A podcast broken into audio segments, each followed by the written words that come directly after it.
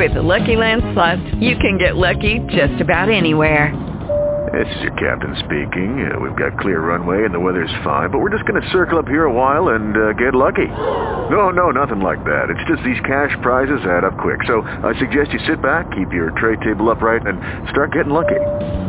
Play for free at LuckyLandSlots.com. Are you feeling lucky? No purchase necessary. Void where prohibited by law. 18 plus terms and conditions apply. See website for details. It's the Spiwe Show, an idea exchange empowering us to live well, live fully, and love deeply. And now, here's our host, Spiwe. Hello, hello, hello, and welcome to the Spiwe Show. Thank you so much for joining me today. Today, I have a question for you. What do Annie, Barry, Mary, my snow angel, and my job have in common? All of them are stories, true stories, that demonstrate how God cares.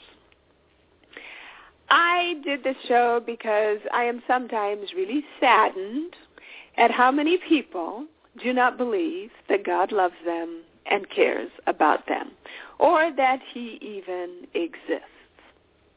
Actually, there, there are fewer people who don't believe he exists than people who don't think he really cares about them, or that he really tries to help them.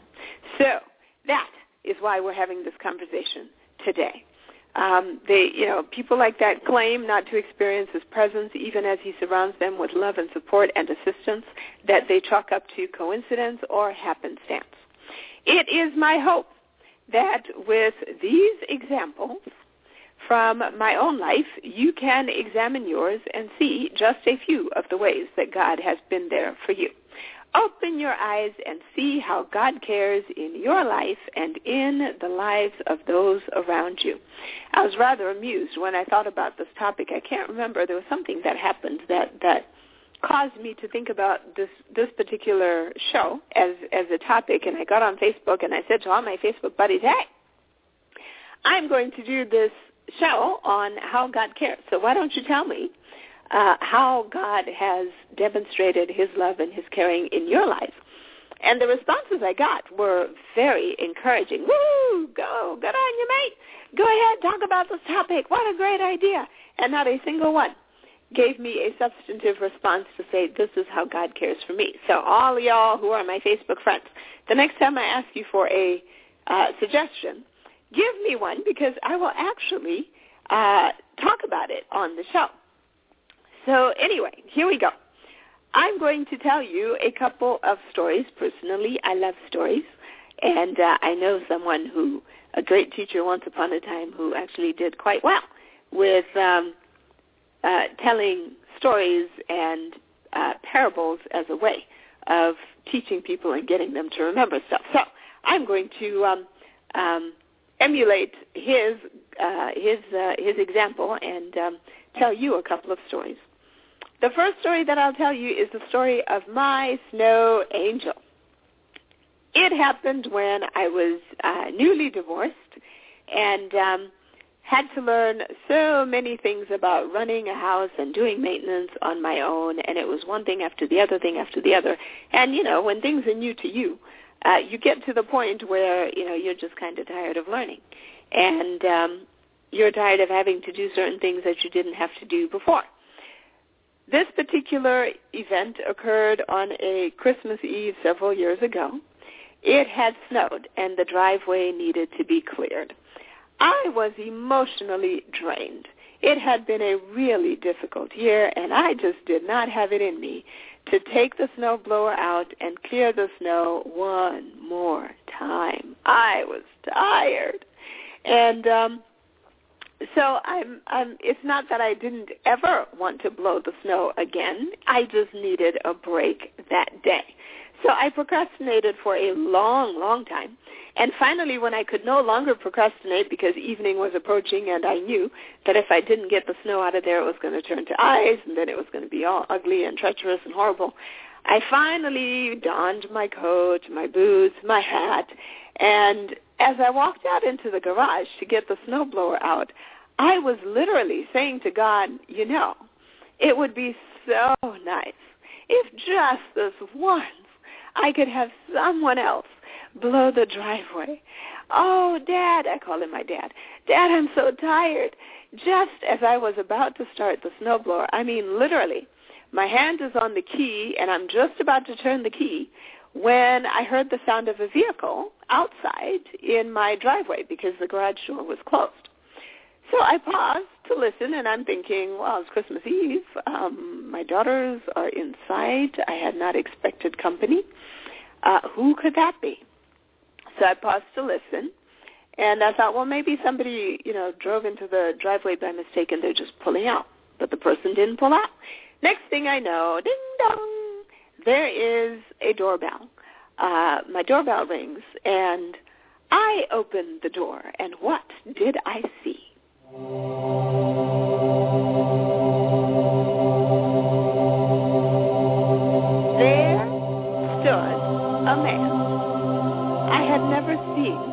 Before. And he told me that he was driving in his truck in the neighborhood and he had a snow shovel attached. As he drove by my house, he saw that my driveway needed to be cleared and he was wondering if I would like him to blow my driveway and he would only charge me $15. Well, you can imagine what I thought about that. Heck yeah, you can blow my driveway for $15. I'd be happy to let you blow my driveway for $15. I was tickled like you would not believe. So uh, as he was outside working on the driveway, I said to God, well, I don't know if that was just a coincidence, if he blows driveways on a regular basis to generate revenue, then I will know it was just a coincidence. But if he does not, then I will know that he was sent as a gift from you, my dad, my heavenly dad. So the guy is out there and he uses his truck to move the snow out of the driveway. That by itself, because I have a, it's a, it's a pretty wide. It's not a terribly long driveway. It's a city lot, so it's it's not really big, but it is kind of wide. So for him to blow, to blow all the snow out of the driveway, that was definitely worth fifteen dollars, and I was quite happy. So I pull out my checkbook. I'm ready to write him a check. Then I discover he's not done. Then he gets out his small snowblower and he blew the snow off along the garage door because it was too close to the garage for him to use the truck. And I thought, oh, this is fantastic. That was definitely worth $15. And I was tickled to bits. So I pull out my checkbook. I am ready to pay this nice, amazing man who was so nice and who did such a great job for my driveway. But he wasn't done. When he got done with that, he then got out his shovel and shoveled all the snow from the path to the front door. Woo! You want to talk about somebody who was beside herself with delight. I was really truly amazed, and um, I was just I was just so so very happy.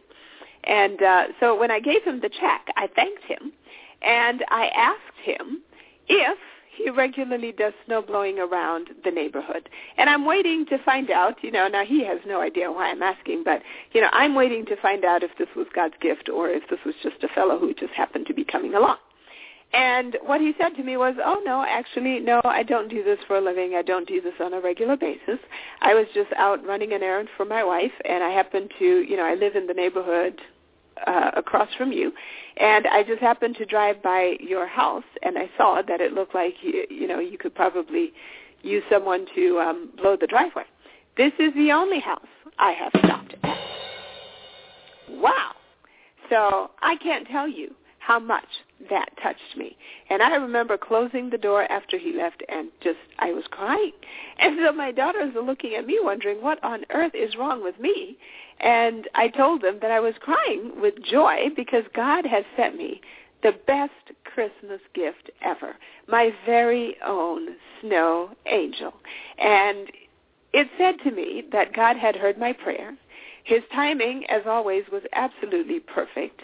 He still loved and cared about me despite the negative contributions I had made to the demise of my marriage.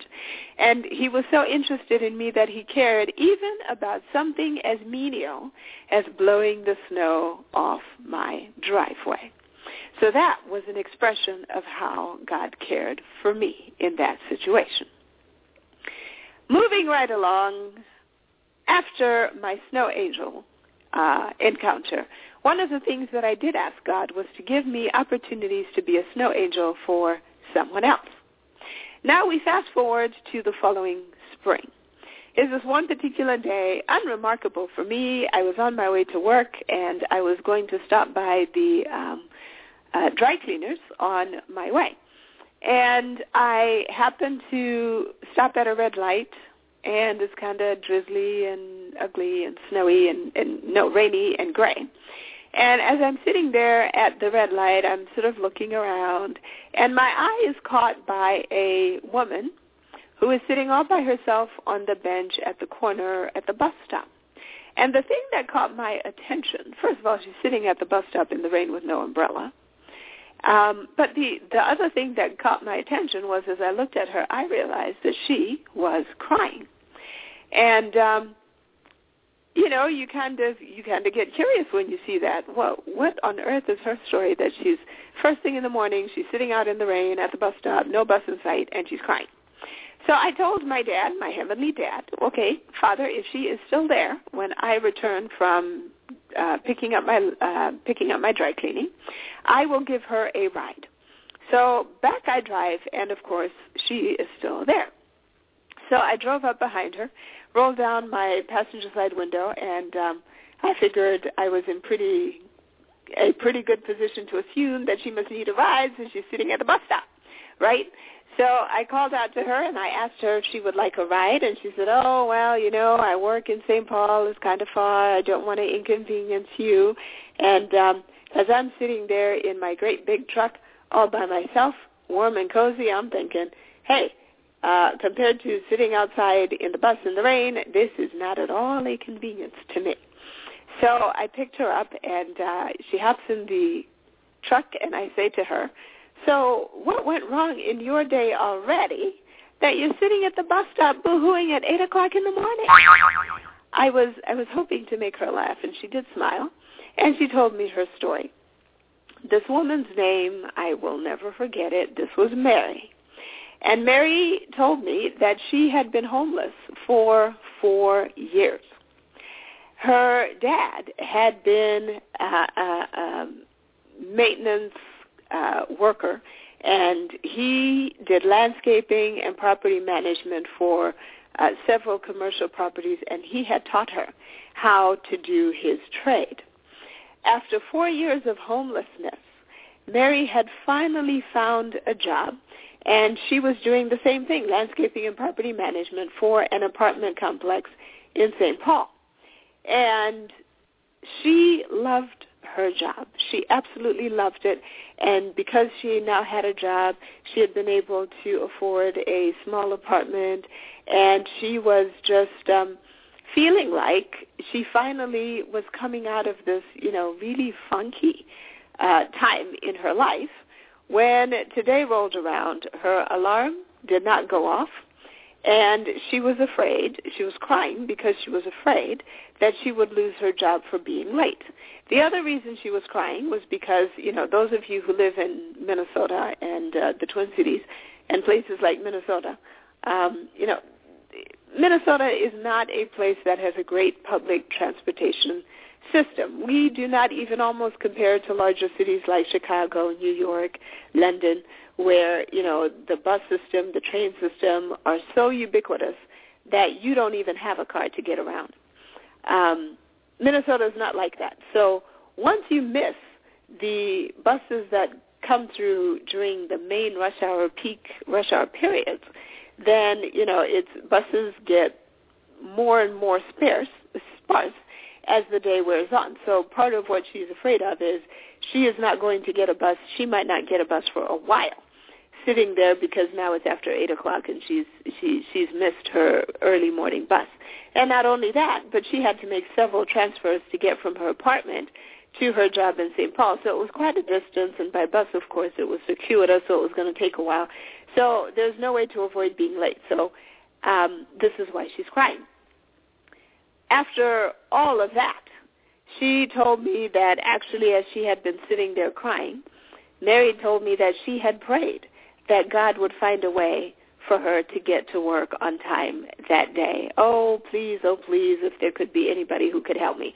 And uh, here I came. And as she told me the story, what I realized was that I now was Mary's no angel. And, um, you know, for me, it was like, oh, this is what it feels like to be somebody else's snow angel. Because, you know, if you are the one who needs the angel, you are just, you know, it's like, oh, this angel just came out from nowhere to help me.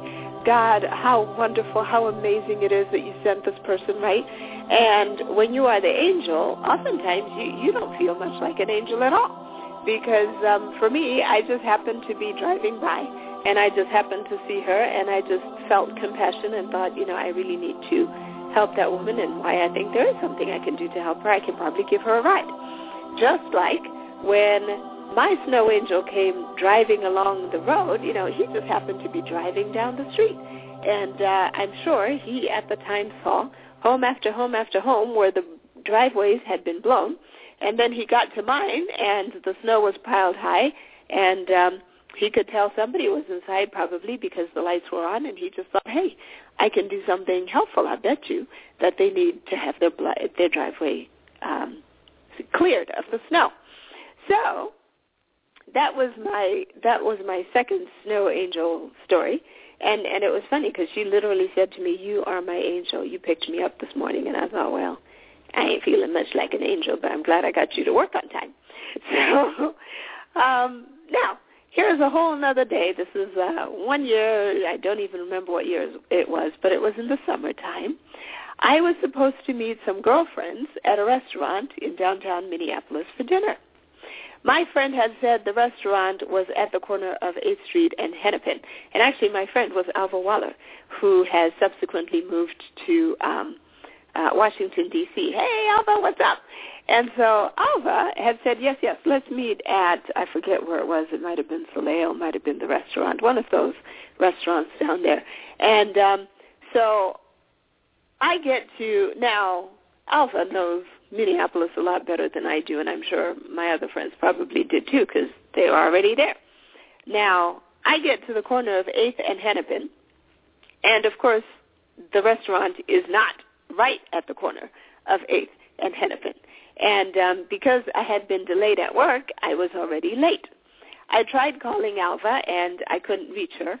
Tried calling the other women who I was supposed to meet, Dion and Fana, but I um, couldn't get a hold of them, and, and all their phones went to voicemail. Uh, and I figured, and I was correct ultimately, that actually it was because they were already at the restaurant and it was kind of noisy and it was loud and they couldn't hear me calling. So I'm standing there debating whether to go down 8th Street to find this restaurant or whether to go down Hennepin. Um, and I'm sitting there thinking, you know, and, and, and I'm kind of flustered because I'm already late. And so I don't really want to take off down the, the street and then discover it's the wrong place and then have to turn around and come back. So as I'm standing there debating, I mumbled to God, you know, Lord, I, I know where you, I know you know where this restaurant is, and uh, I, I know that you can see it even as I'm standing here and not seeing it. So why don't you show me? And with that, I started walking down 8th Street. I had taken maybe four steps, one, two, three, four, when I heard a woman call out to me. Excuse me, said she, and she was coming from behind me. Now, I'm sure some of you have been in the situation where someone calls out to you and you are positive that it is a stranger that you don't know because, first of all, you don't recognize the voice. Secondly, they didn't call you by your name, and yet they want your attention. In that moment, I debated. Do I turn around and be delayed because I'm in a hurry and I'm trying to find this restaurant and I'm already late? Or uh, so so do I ignore her and just keep going because I'm sure I can probably outwalk her unless she's really really persistent and pretend I didn't hear her, or do I stop and turn around? I made the decision to stop and turn around, and when I did, I beheld the ugliest woman I had ever seen in my life. Her face was misshapen and looked a little bit like a mountain range because it was so uneven. She looked like she was missing several teeth, and one of her two front teeth was broken off in like half the bottom half of her of one of her front teeth was missing. She was a black woman, but her skin tone, and she was she was she was black. She was she was about my complexion, um, but her but but she had patches that were so um, blemished on her skin that they almost looked blue. So this is, you know, this is a very unattractive looking woman. I registered all of this as she walked towards me, and she asked me if I could pay, if I could spare seven dollars. Now, usually when people panhandle, you know, they they they ask you for money, they might ask you for food, but nobody who had ever asked me for money uh, had ever asked me for seven dollars. And so I was curious, and so I I asked her why she needed seven dollars specifically. She explained that she wanted to spend the night at a shelter and it cost seven dollars a night. She went on to tell me that her family lived in California and they were sending her a bus ticket so that she could leave the Twin Cities. In the meantime, she just needed to tide herself over for a few days while she waited for her ticket. So she was expecting to leave town in about three days, so she was going to be, you know, begging for money for the next three days so that she could at least go and stay in this particular shelter. Now, I used to be a board member at an organization called Aeon, uh, Aeon Homes is a builder of really nice, affordable homes that include mixed-use properties and market-rate rentals. So these are really nice homes that uh, Aeon builds for um, their tenants. And many of the tenants uh, that we have in the Aeon properties uh, were formerly homeless people. And one of the things that I remember from a you know, not one, but several speeches from our tenants when they are asked to come and talk about what it means to them to have a home and that sort of thing. Um, you know, I've I've listened to several of them uh, talk about how invisible these residents felt when they were homeless because of the way that people marginalized them, refused to make eye contact, and just generally treat them like they're not human, real human beings. So armed with this incredibly insightful perspective of mine, I decide to make use of my new acquaintance uh, who told me that her name was Annie. And I figured that there was an off chance that Annie just might know the city of Minneapolis a little bit better than I did because I don't live in Minneapolis. So if she's looking for a shelter in Minneapolis, maybe she's more familiar with the city. So I told her she could have her $7 if she could tell me where this where this particular restaurant was located. And uh you know, Annie smirked and she said, "Girl, you need to stop going where you were going because you're going in the wrong direction. You need to turn around and go back down Hennepin Avenue that way." As promised, I gave Annie, in fact, I gave her not just one, but I gave her the three days worth of shelter money that she needed. Um, to last her through the end of the week.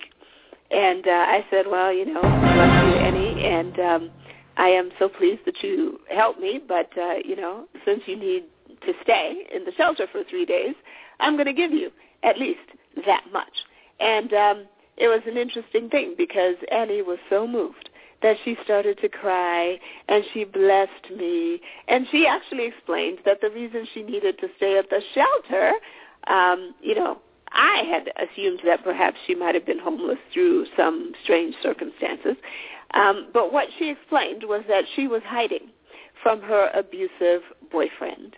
And as she explained, it was like a veil was lifted over my eyes.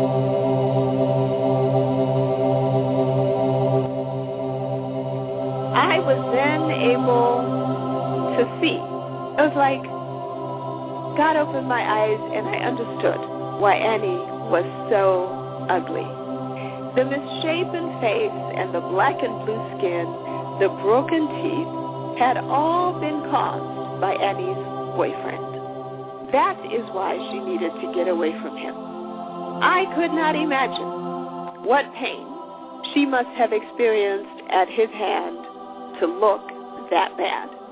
And there in the middle of the street with all the people rushing by, Annie and I made a special connection and we hugged each other. She was my sister and I was her sister. I wished her well and wished her luck in her journey and she bid me farewell. As I walked down Hennepin Avenue, I was struck I, I mean, just literally struck to the point of just laughing out loud by God's sense of humor. Because no sooner had I asked him to show me where the restaurant was than he sent Annie to tell me where the restaurant was. But in order for me to get the help I needed, I had to help her first. Had I ignored her when she called to me and had I just kept walking, you know, I'm sure God would have found somebody else to give her the money she needed and give her the help she required. But he, but God would have let me walk all the way down 8th for one block or two blocks before I turned around. Um, and that would have been the punishment for my uncharitable heart. And uh, heaven only knows how many blocks I'd have wandered around before I had realized I was going the wrong way. The other thing that I found so noteworthy was the fact that when Annie stopped me, I thought that I was there to help her. It never occurred to me that she had been sent to help me. Isn't that something? The last story I will tell you about in my um, quest to demonstrate how God cares in the hope that you too will look at your own life and the lives of others around you and see how God cares. I will tell you the story about Barry. Barry is is my motorcycle. And uh, not too long ago, if you're if you're uh, one of my Facebook friends, or if you uh, are uh, if you have liked my fan page, you will have seen a very sad message that I issued where I said, "To everything there is a season, and I have felt for some time that my season as a biker chick has come to an end."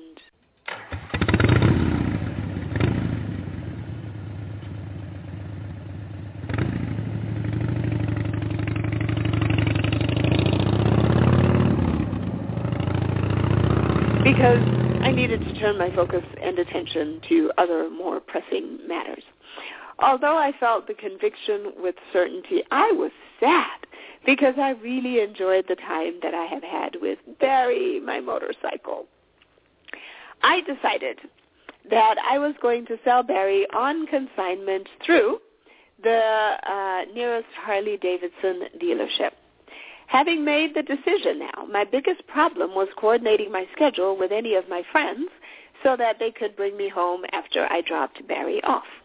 So I was trying to decide, you know, who can I impose upon? And as I was debating who I was going to ask and inconvenience, one of my friends just happened to come by the house unexpectedly and offered, as I was talking about this bike, offered to take me to the Harley Davidson dealership so I could drop off my bike. And I thought, ha, how serendipitous, because if he had not shown up when he did, it would have been at least a good week and a half before I would have been able to um, take Barry to the dealership. So anyway, it was a bit of a challenge because by the time we decided to head out, it was after hours. But my plan was that I'm at least going to drop Barry off at the dealership, park him outside the service entrance, take the keys with me, and then tomorrow I was going to come in, bring in the keys when the shop was open, and uh, get the paperwork processed to hand him over. So we get to the dealership, and uh, my friend is is in the car in front of me, and I'm following on my bike. And we get to the dealership, And I am just absolutely dismayed because I find that there is not a single bike outside in the parking lot. There were maybe two vehicles there.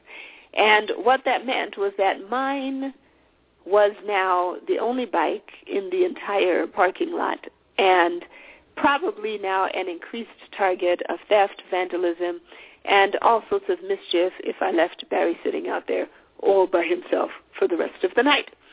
So I'm I'm sitting there and I'm thinking, oh, well, this kind of sucks. I don't want to do that. And uh, just as I turn off my motorcycle and I head towards my friend's car to discuss the situation and see what he thought, guess what happened?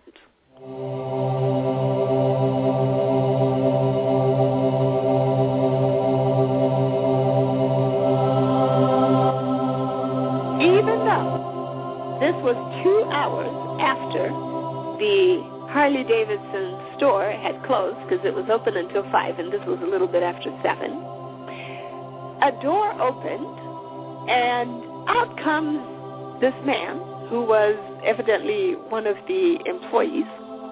And he said hi to me and he explained quite apologetically that the only person who could bring in my bike was Andy, the service and repair guy.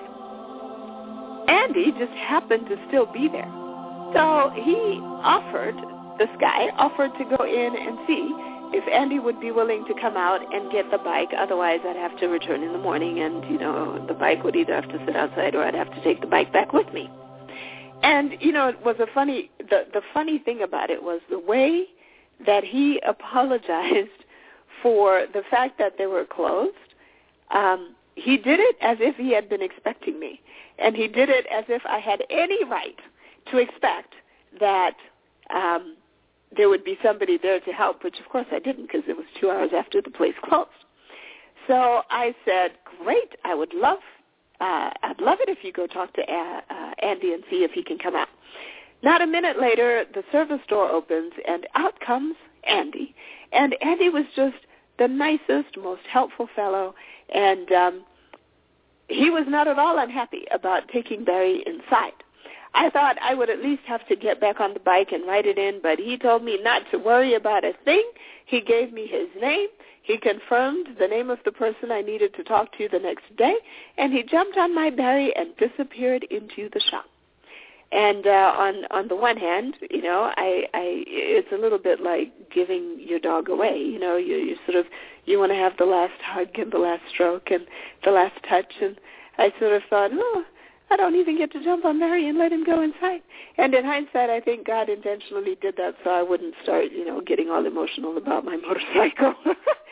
so when I get into the car, my friend who had who had driven up there with me said, you know, God must have been watching over you for the timing to have worked out so perfectly because I, I kid you not, it was less than a minute uh, from the time that I turned, that I got, I parked the bike and turned it off before the first guy came out. And I'm sure these guys were probably, you know, they're still working and they're probably just leaving uh, or trying to get ready to leave because they were, you know, two hours in and they were still there.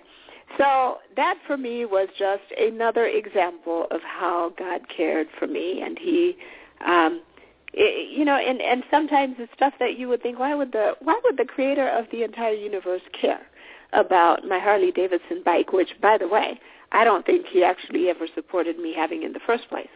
And because um, I, you know, sometimes you get that still small voice, and I remember when I was buying that bike, that still small voice said something about trying to keep my life simple and I but I wanted a bike so I went and got a bike so I always kind of knew that I had this bike on borrowed time and I was always afraid that one day you know um I would find out that actually the reason God didn't think it was a good idea for me to have the bike was because you know I got squished by somebody and was forever maimed or not even as bad as being maimed got killed and uh I'd be standing there in front of my father saying well you know you didn't have to go make me go out like that. And God would have been like, I told you not to get the bike. So anyway, um, all that to say, in conclusion, as I stop digressing, if you pay attention and stay in tune, you will notice more and more in your life all of the big and the little ways that God comes to you.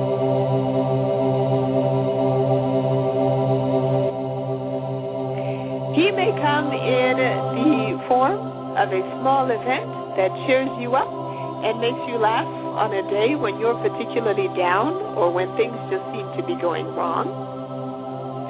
He may come in the hug and the smile and a word of encouragement of a long-lost friend or even a group of friends who just turn up unexpectedly when you really need the support. I remember he did that to me when my dad died. I had, um, it was a, most of it was a blur from the time that I found out that my dad passed away until I, I, I later, later into the, the time. But I remember between the time I left my house to go to the airport and the time I got on the plane, there were at least four or five of my friends who I just happened to run into completely unscripted, completely unexpected along the way.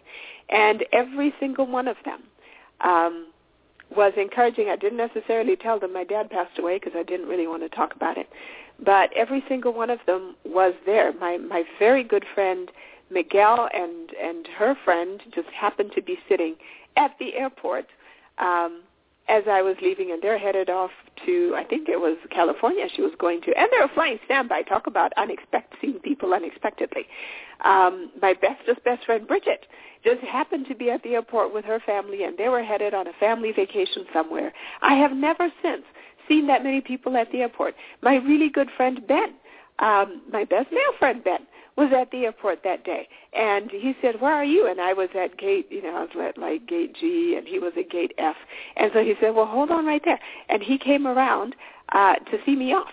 And on my way to the airport, my good friend Linus, um, who lived in he lived in the in sort of the neighborhood, you know, down the road and sort of around the corner from from me.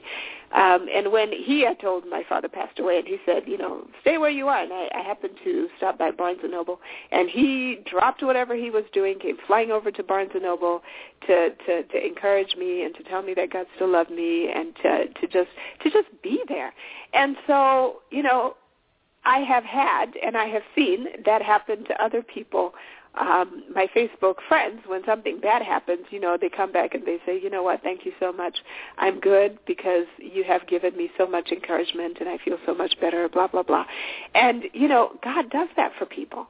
And so there are lots and lots of ways that God can care about you like that. You may be struggling with a question or an issue and uh, you find to your surprise that someone comes along at exactly the right time and gives you exactly the answer that was look, that you were looking for. And they don't even realize that you were struggling with the question at that particular moment in your life. Your blessing may even come in what appears to be a stressful transition or a delay in something that you intended to do that initially appears negative but later turns out to have saved you um, you may be thinking, you know, that job change is absolutely going to be horrible because you're going to have to give up your friends, you're going to have to give up your, you know, all the things and the places that you love, and then wouldn't you know it, you walk into a whole new transition in your life, and it's absolutely amazing. So in whatever form it takes, watch, marvel, and rejoice in all of the ways that God cares about you. And know above all things that he loves you and he cares about all the important things and all of the little things. I have even sometimes asked God to help me find my keys, and it feels like too much of a thing to ask the creator of the universe. So I, I, ask, I like to ask his son. And I'll say, why, Jesus, I know you know where my keys are. So why don't you show me? Or, you know, Jesus, I know you know where my headphones are, and I really need to get to the gym. Why don't you show me where they are? And I kid you not, that sometimes I find that, you know, I, I, I end up with the inspiration to search in places that I never would have thought to look. And there are my keys, or there is my headset, or there is that thing I was looking for. And so all that to say, God cares even about the little, little day-to-day things. I was at the gym once and I had just had a horrible day and I was grumpy and you know felt like life just sucked in that moment and I was um uh, leaning back on the bench press to lay down, and I was wearing a um, tank top of some kind.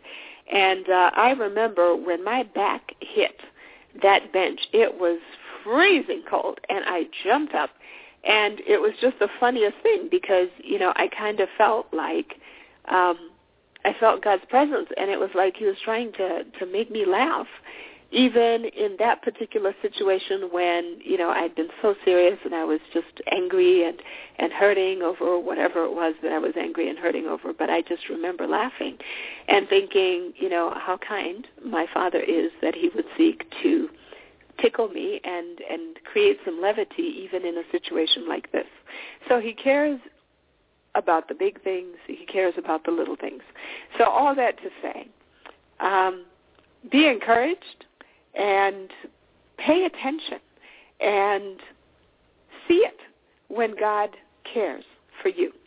So that is the end of our show today. And um, in whatever form it takes, watch, marvel, and rejoice in all the ways that God cares for you.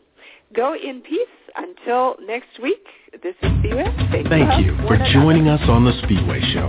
Visit thespiweshow.com for content and other episodes. Join the fan page at facebook.com slash The Spiwe Show.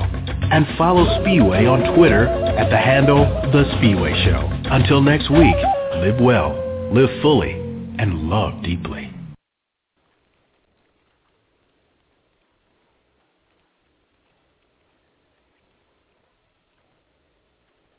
Judy was boring. Hello. Then Judy discovered ChumbaCasino.com. It's my little escape. Now Judy's the life of the party. Oh, baby, mama's bringing home the bacon. Whoa, take it easy, Judy. The Chumba life is for everybody. So go to ChumbaCasino.com and play over 100 casino-style games. Join today and play for free for your chance to redeem some serious prizes. ChumbaCasino.com. No purchase necessary. Void where prohibited by law. 18 plus terms and conditions apply. See website for details. Grand Canyon University's RN to BSN online degree program makes earning your bachelor's in nursing possible. Balance online coursework with local in-person clinicals to position yourself for potential leadership opportunities in the time you have from wherever you are, leaving room for what matters. Achieve your goals with your personalized plan and team behind you. Find your purpose at Grand Canyon University. Visit gcu.edu.